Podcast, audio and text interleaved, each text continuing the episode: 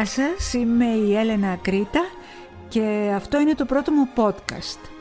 Ε, είμαι τελείως πρωτάρα εντωμεταξύ σε αυτό το πράγμα, δεν έχω ιδέα πώς γίνεται. Αισθάνομαι σαν να βάζω το μικρό δαχτυλάκι του ποδιού στην άκρη του νερού να δοκιμάσω αν είναι κρύο για να δω αν με παίρνει να κολυμπήσω ή όχι. Ε, έχω λοιπόν μεγάλο άγχος και άγχος έχω και τράκ έχω και ε, καρδιοχτύπη θα έλεγα ότι έχω. Ξέρετε είναι περίεργο αλλά αυτό είναι κάτι που δεν αλλάζει. Είμαι τόσα χρόνια σε αυτή τη δουλειά από τα 18 μέχρι σήμερα που, που είμαι 18 plus και το αίσθημα και το track είναι πάντα το ίδιο, δεν αλλάζει. Αυτό που θέλω να κάνουμε εδώ παρέα και να το να συνδημιουργήσουμε, να συμπλεύσουμε είναι να μοιραζόμαστε αυτά που γελάμε, με αυτά που γελάμε, με αυτά που διασκεδάζουμε, με αυτά που σεναχωριόμαστε, που εκνευριζόμαστε, που τσαντιζόμαστε, που θέλουμε να σπάσουμε ό,τι έχουμε μπροστά μας, που αγκαλιάζουμε, που φυλάμε, δίνουμε σκαστά και ρουφιχτά φυλάκια. Όλα αυτά που μας προκαλούν αντιφατικά συναισθήματα, ε, να προσπαθούμε να τα συζητάμε και να τα επεξεργαζόμαστε μαζί. Το μαζί είναι η λέξη κλειδί θα έλεγα και αυτού του podcast. Είμαστε πολλοί και είμαστε μαζί. Άρα έχουμε, αν έβαζα έναν υπότιτλο δηλαδή, θα έλεγα το μαζί μας και τα μάτια μας. Γιατί σε αυτή τη χώρα το μόνο που έχουμε είναι ο ένας τον άλλον.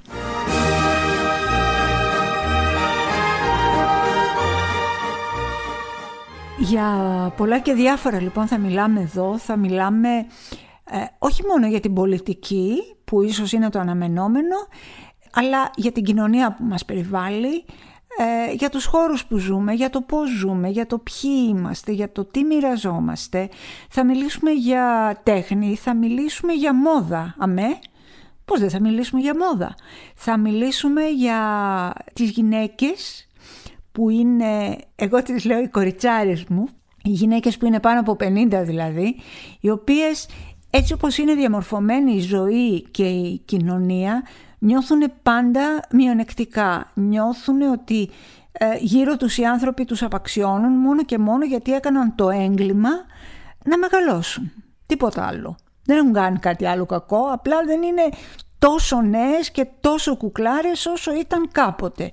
Νιώθουν λοιπόν περίεργα, αισθάνονται σαν, πώς να το πω, σαν συρρυκνωμένες απέναντι σε μια κοινωνία που ναι, είναι εχθρική για τις γυναίκες που είναι πάνω από τα 50 ή για τις γυναίκες που είναι πιο αφρατούλες, που έχουν περισσότερα προβλήματα, όπως και οι άνδρες, ή που γενικώς έχουν κάτι που δεν μπαίνει στην προκρούσια λογική του τι θεωρείται τέλειο με τους κανόνες ε, της ομορφιάς και της μόδας και τι όχι.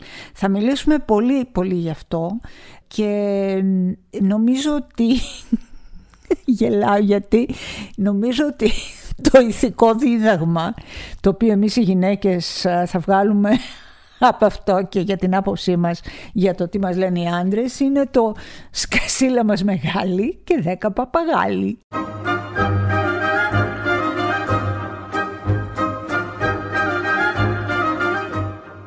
Ε, μιλώντας για γυναίκες, δύο πολύ γενναίες γυναίκες της πολιτικής μας σκηνής δίνουν η κάθε μια τη δική της μάχη με τον ε, καρκίνο. Είναι η Φόφη Γεννηματά και είναι και η Ντόρα Παουκογιάννη που το ανακοίνωσε πρόσφατα. Θέλω να ευχηθούμε μέσα από την καρδιά μας αυτές τις γυναίκες να είναι γερές, να έχουν δύναμη και κουράγιο να παλέψουν. Ο δρόμος μπροστά τους είναι ανηφορικός και δύσβατος, όμως εκεί στην κορφή κάπου να θυμούνται πάντα ότι τους περιμένουν με χαμόγελο και με μια ανοιχτή τεράστια αγκαλιά οι δικοί τους άνθρωποι, οι σύντροφοί τους, τα παιδιά τους, οι φίλοι τους. Και να μην το ξεχνούν ποτέ αυτό γιατί όταν κοιτάς τόσο ψηλά μπορείς και συνεχίζεις και βρίσκεις το κουράγιο και προχωράς. Ειδικά η Φόφη Γεννηματά είναι μια γυναίκα η οποία χρόνια από πολύ νεαρούλα παλεύει με τον καρκίνο, είναι και ίδια παιδί καρκινοπαθών, ο μεγάλος ε, Γιώργος Γεννηματάς, ο πατέρας της, ο εμπνευστής και ιδρυτής του ΕΣΥ, ε, αλλά και η μητέρα της η Κάκια πεθάνανε με διαφορά ελάχιστων μηνών ο ένας από τον άλλον από καρκίνο. Και από ό,τι γνωρίζουμε και η αδελφή της έχει το ίδιο πρόβλημα. Υπάρχει λοιπόν μια πολύ βαριά κληρονομικότητα στην οικογένεια. Να είναι καλά και η Φόφη και η Ντόρα, να είναι καλά, να είναι γερές, περαστικά και σκαστά φιλιά από εμάς εκείνες.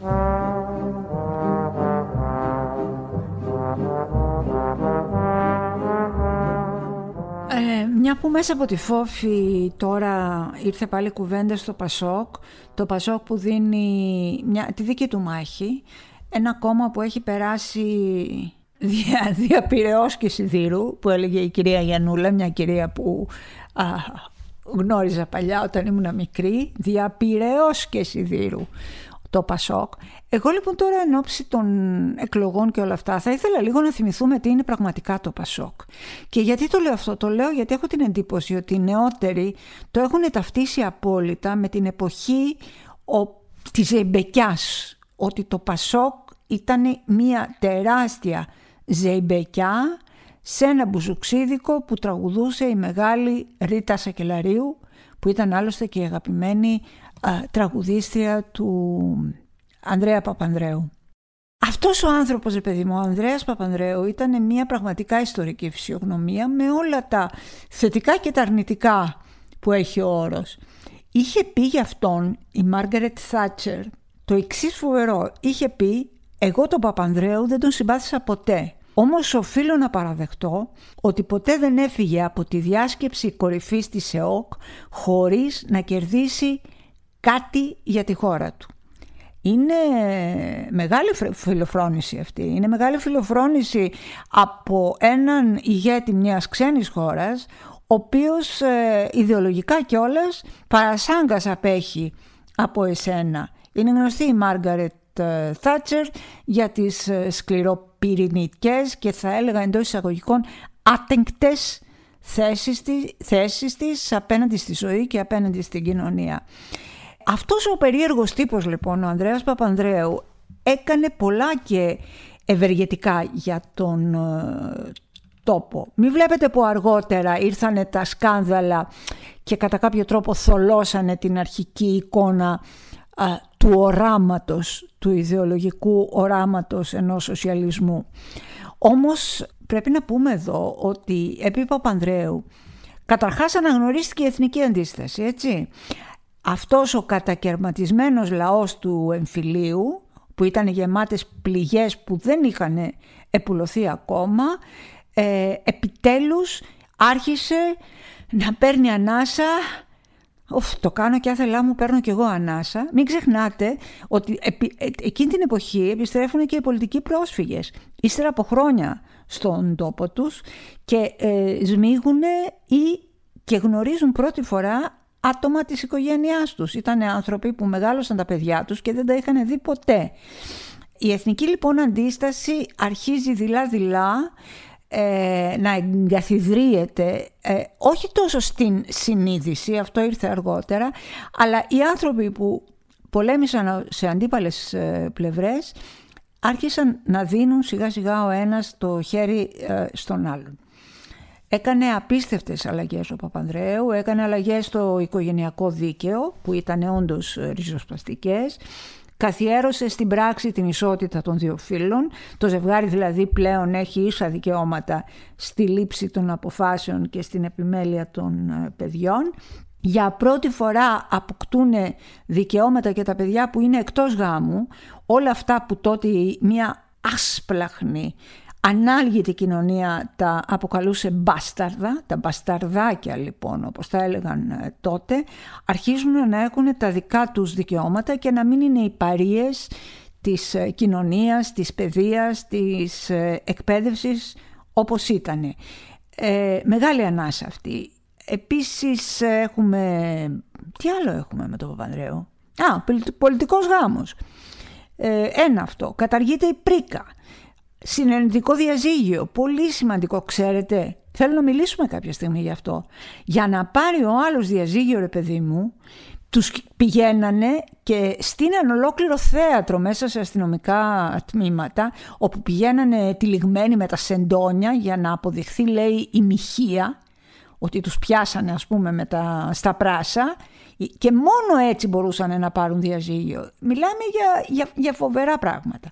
Επίσης κάτι άλλο που έκανε σημαντικό ο Παπανδρέου ήταν ότι ε, έδωσε κίνητρα για την επιστροφή των οικονομικών μεταναστών στη χώρα μας. Ε, πολύ σημαντικό ήταν αυτό. Ε, απ' την άλλη μεριά όμως, τι είχε γίνει; Απ' την άλλη μεριά δόθηκαν τόσες πολλές αυξήσεις στους μισθούς και τις συντάξεις που ναι μεν ανακουφίσανε την κοινωνία αλλά ε, το πρόβλημα ήταν ότι αυξήσανε πάρα πολύ τις δαπάνες του κράτους, το έλλειμμα και το δημόσιο το χρέος. Εκεί λοιπόν αρχίζουν να σπέρνονται σε αυτό τον ευωδιαστό, αν θέλετε, κήπο της αλλαγής, αλλαγής λέγανε το, αλλαγή λέγανε το, το ε, Πασόκ, ε, άρχισαν να φυτρώνουν τα πρώτα άνθη του κακού που τα πληρώνουμε και τα πληρώσαμε για πολλές δεκαετίες. Τώρα, εδώ που πραγματικά πρέπει να σταθούμε στην περίπτωση του Ανδρέα Παπανδρέου είναι ο ιδιωτικός του βίος.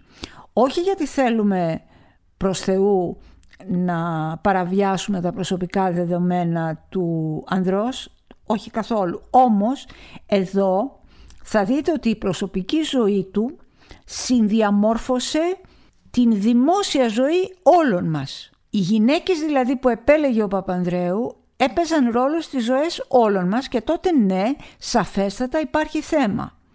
Αν εξαιρέσεις την πρώτη του γυναίκα, την οποία, αχ, πώς τη λέγανε, Ρασιά, Χριστίνα Ρασιά, το θυμήθηκα τώρα, οι άλλες δύο γυναίκες του, δηλαδή η Μαργαρίτα Παπανδρέου και η Δήμητρα Λιάννη Παπανδρέου, ήταν δύο προσωπικότητες έντονα παρεμβατικές, θα έλεγα ότι είχαν και έναν, ε, είχαν, πώς να το πω, τον αυταρχισμό της εξουσίας ε, και οι δύο σύζυγοί του. Είχαν πάρα πολλά κοινά μεταξύ τους. Μπορεί να μην τους άρεσε καθόλου το γεγονός. Θεωρούσαν προφανώς ότι είναι η μέρα με τη νύχτα, άλλωστε είχαν και μεγάλη σύγκρουση μεταξύ τους. Αλλά μοιάζανε σε πολλά. Ήταν και οι δυο διψασμένες για εξουσία.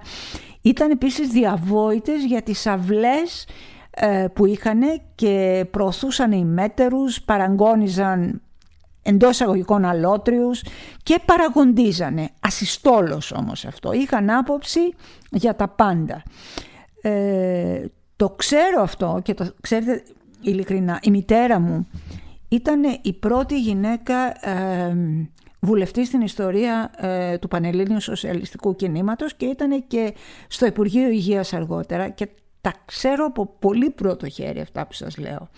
Η, τόσο η Μαργαρίτα όσο και η Μιμή όχι μόνο αναχαιτίζανε καλές προθέσεις, αλλά είχαν απέναντί τους και έναν ε, άνθρωπο που ενώ ήταν πολύ δυναμικός στην ε, πολιτική του ζωή, στην ιδιωτική του ήταν ιδιαίτερα ε, ανεκτικός. Ε, τελικά έφτασαν σε ένα σημείο να συγκυβερνούν μαζί του μπορώ να πω και μάλιστα με ένα μοναδικό τρόπο ο οποίος βασιζόταν στις εμπάθειες που είχαν και στις προσωπικές ε, αιμονές. Όποιος τις κολάκιβε περισσότερο, κοινό όποιος τις έγλυφε περισσότερο, είχε περισσότερες ε, ελπίδες παράλληλα να προχωρήσει ε, στο, μέσα στο κόμμα αυτό. Ο Παπανδρέου είχε πολλά πρόσωπα αντιφατικά, ήταν οραματιστής και ρήτορας, ήταν σκληρός διαπραγματευτής, ήταν ευαίσθητος αλλά και εμπαθής παράλληλα, ήταν λαοπρόβλητος αλλά και λαοπλάνος και ήταν πάντα μα πάντα μα από την πρώτη στιγμή που έσκασε μύτη στην ε, πολιτική σαν γιος του Γεωργίου Παπανδρέου μέχρι το τέλος ένας απίστευτα χαρισματικός ηγέτης. Κατάφερε να συνδυάσει τα συνδύαστα με μια ε, ταχυδακτηλουργική ευχέρεια. Μα δεν είναι λέξη παιδιά, ταχυδακτηλουργική ευχέρεια. Και έγινε ένα πολιτικό ίνδαλμα ο Παπανδρέου μαζί με τον Κωνσταντίνο Καραμαλή που λατρεύτηκε όσο κανένας άλλος στην Ελλάδα της ε, μεταπολίτευσης.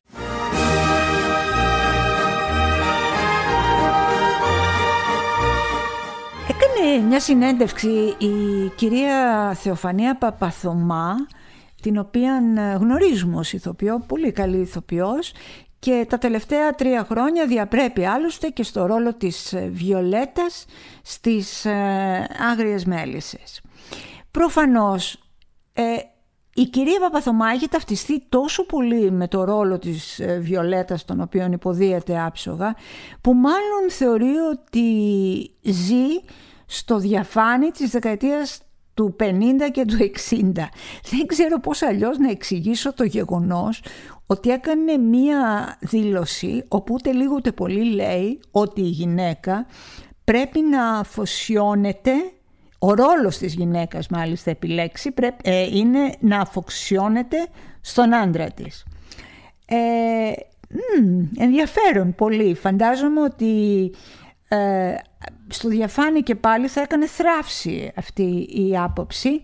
Το γεγονός όμως ότι δεν βρισκόμαστε στο διαφάνει του, της δεκαετίας του 60 αλλά στην Ελλάδα του 21ου αιώνα ε, δημιουργεί ένα μικρό προβληματάκι. Δεν είναι δυνατόν σήμερα μια γυναίκα εργαζόμενη και μητέρα να βγαίνει και να λέει ότι ο ρόλος, στην ουσία δηλαδή ο μοναδικός ρόλος της γυναίκας είναι να αφοσιώνεται στον άντρα της. Δεν είναι δυνατόν να βγαίνει και να μας λέει ότι η δουλειά μας σαν γυναίκες είναι να συνθλίβουμε το εγώ μας, να συμπιέζουμε τα θέλω μας και να υποτάσσουμε τη ζωή μας σε κάποια παλιακά ε, πρέπει τα οποία δεν ισχύουν κιόλας πια στις ε, μέρες μας. Η γυναίκα δεν υποτάσσεται γλυκιά μου Βιολέτα στον άντρα, δεν είναι για να υπακούει τον άντρα, δεν είναι για να υποδουλώνεται στον άντρα, δεν είναι για να υπηρετεί τον άντρα, είναι για να συμπορεύεται με τον άντρα. Και μακάρι να τα καταφέρουν και να συμπορευτούν μέχρι το τέλος της ζωής τους, όπως λέγανε οι παλιοί, να ζήσουν και να πεθάνουν στο ίδιο μαξιλάρι. Αν αυτό δεν μπορεί να γίνει και αν υπάρχουν δυσκολίες, τότε οι δρόμοι τους θα χωρίσουν. Τόσο απλή και παράλληλα τόσο σύνθετη είναι η ζωή. Θα έδινα λοιπόν πολύ φιλικά μια μικρή συμβουλή, αν μου το επιτρέπει η κυρία Παπαθωμά. Ξέρω ότι είναι μητέρα, δεν ξέρω ε, τι, αν έχει αγόρια κορίτσια. Θα την παρακαλούσα να μην μεγαλώσει τις κόρες της αν έχει με αυτό το σλόγκαν ότι είναι ταγμένες, ο ρόλος τους δηλαδή είναι να αφοσιώνονται στον άντρα τους διότι θα τους καταστρέψει τη ζωή τόσο πολύ απλά και αν έχει γιους να τους πει το ίδιο ότι να μην περιμένουν από καμία γυναίκα να αφοσιώνεται σε αυτούς. Η δουλειά, γιατί είναι δουλειά, είναι σκληρή δουλειά ξέρετε, ο έρωτας και η κοινή πορεία δύο ανθρώπων είναι πολύ σκληρή δουλειά, άρα να πει στα αγόρια της και στα κορίτσια της κανένας δεν είναι κάτω από τον άλλον, είστε ισότιμοι, προχωράτε ισότιμα και αν δεν το κάνετε και αν πείτε μέσα σας ότι ο ρόλος είναι κολοκύθια τούμπανα αυτό που είπε εν πάση περιπτώσει, αυτό είναι ένα υπέροχο ξεκίνημα για μια άκρος κακοποιητική σχέση θήτη με θύμα. Αγαπητή κυρία Βιολέτα.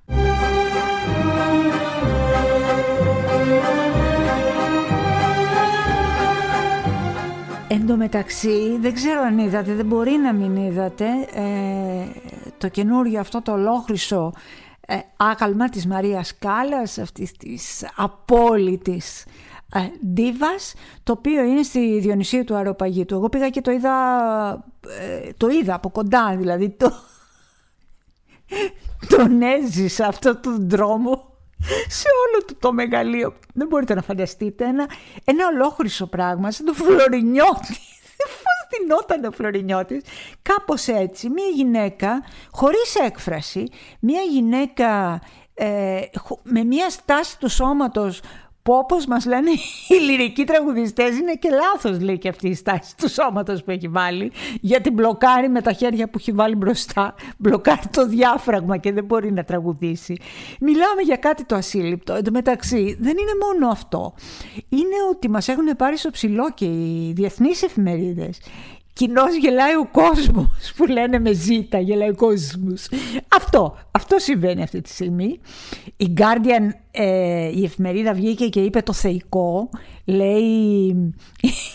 Αυτό λέει δεν είναι η Κάλλας. Αυτό είναι η Γκάντι με γόβες. Και πραγματικά είναι η Ίντιρα Γκάντι, η μακαρίτησα πια, η πρωθυπουργός της Ινδίας, ολόιδια με γοβάκι, ασύλληπτο. Ε, και επίσης είχε κάτι καταπληκτικό η Guardian που λέει για την καημένη την Κάλλας έζησε λέει τόσο δράμα στη ζωή της μα να ζήσει και τόσο δράμα με τα θάνατον.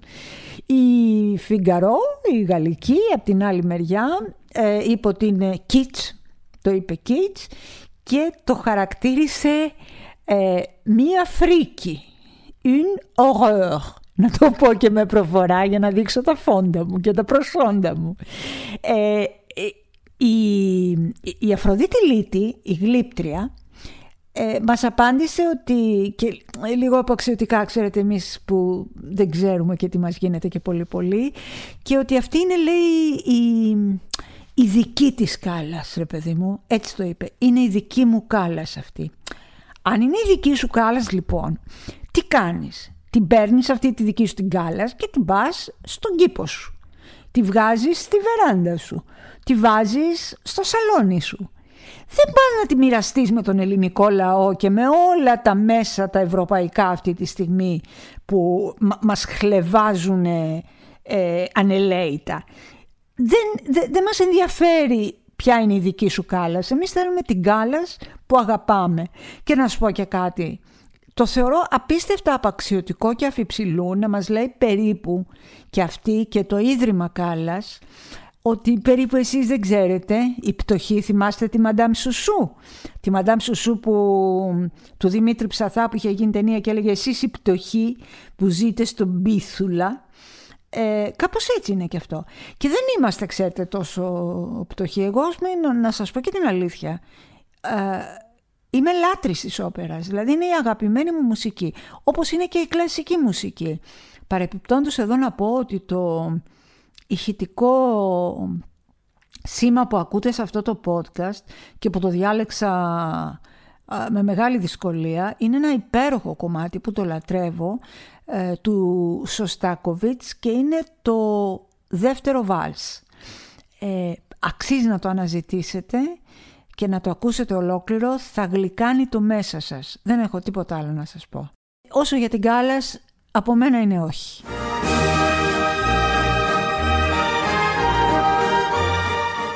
Μαθαίνω ότι σκίζει λέει ο James Bond, γίνεται χαμός. Εγώ δεν έχω πάει ακόμα και γενικά δεν έχω πάει ακόμα σινεμά και ο λόγος είναι τόσο γελίος, δηλαδή είναι, είναι λίγο της ντροπής, ντρέπω να το πω. Εγώ δεν, δεν μπορώ να δω ρε παιδί μου ταινία ε, αν δεν τρώω popcorn. Θέλω, τρώω popcorn. Και όταν είναι και ξέρεις πολύ σοβαρή και γιατί πάω και βλέπω και κάτι περίεργες, πολύ ψαγμένες, κάτι κορεάτικες και τέτοια και εκεί μασουλάω τα popcorn επειδή κάνουν κρίτς κρίτς και τα μασουλάω πάρα πολύ ενοχικά, ξέρεις. Μη μ' ακούσουν όλοι οι άλλοι κουλτουριάριδες και που είναι πω πω πω τι επίπεδο. Anyway που λένε, ε, θέλω να το δω το James Bond, ε, παρόλο που είναι...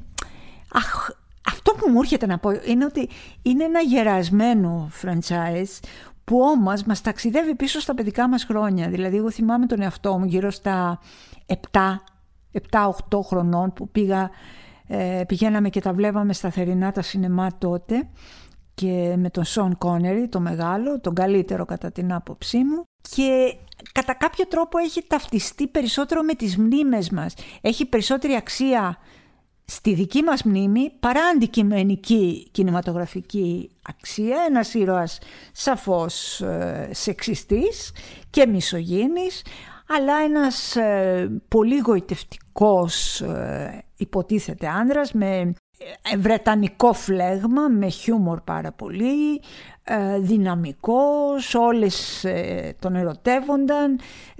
Έχει αξία να πούμε ότι ο James Bond, ο πράκτορ 007, τον δημιούργησε το 1953 ο Άγγλος συγγραφέας Ian Fleming, ο οποίος Ian Fleming η ζωή του ήταν πολύ πολύ παρόμοια. Ήταν και εκείνος μπομβιβέρ, γοητευτικός, γυναικάς, γλετζές, πότης, κατάσκοπος. Ε, είχε ζήσει μεγάλες περιπέτειες στη ζωή του και βάσισε στον δικό του χαρακτήρα τον συγγραφικό του ήρωα, το James Bond. Έκανε, αν δεν απατώμε, γύρω στα 12 μυθιστορήματα και υπάρχουν και 25 ταινίες. Τώρα αυτή είναι η τελευταία. Μετά λέει ότι μπορεί ο επόμενο James Bond, η τελευταία του Daniel Craig δηλαδή, να είναι μια μαύρη γυναίκα. Εντάξει, εγώ δεν θέλω να είναι μια μαύρη γυναίκα ο James Bond. Θέλω τις μαύρες γυναίκες να είναι παντού και πάντα, αλλά αν είναι να τελειώσει ο James Bond, ας τελειώσουμε τον Daniel Craig. Πάντως ε, πραγματικά ε, αξίζει να κάνουμε μνήα κλείνοντας το θέμα στην ίσως πιο εμβληματική σκηνή από όλες τις ταινίες του James Bond και ένα από τα πιο ε, διάσημα πλάνα του διεθνούς κινηματογράφου που είναι η μαγική εκείνη στιγμή όπου η νεαρή Ούρσουλα Άντρες με ένα μικροσκοπικό λευκό μπικίνι αναδύεται ως άλλη Αφροδίτη από τη θάλασσα κρατώντας ένα μεγάλο κοράλι. Σεξιστικό, μισογίνικο αλλά αξέχαστο πραγματικά.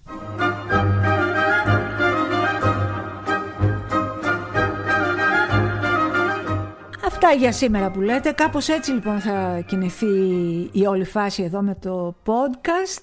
Ε, δοκίμασα σήμερα εδώ μαζί σας ε, το μικρό μου δαχτυλάκι να δω αν είναι κρύο το νερό.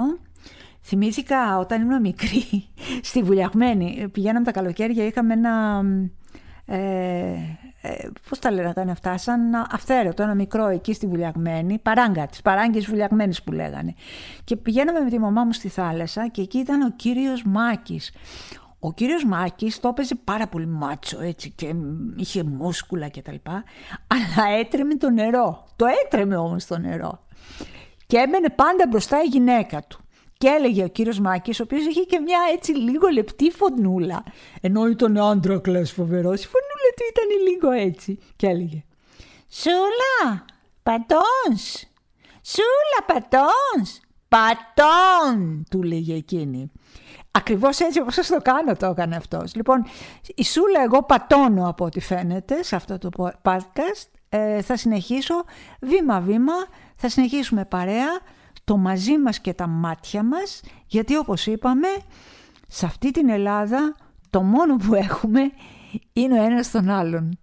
Να είστε καλά, για χαρά.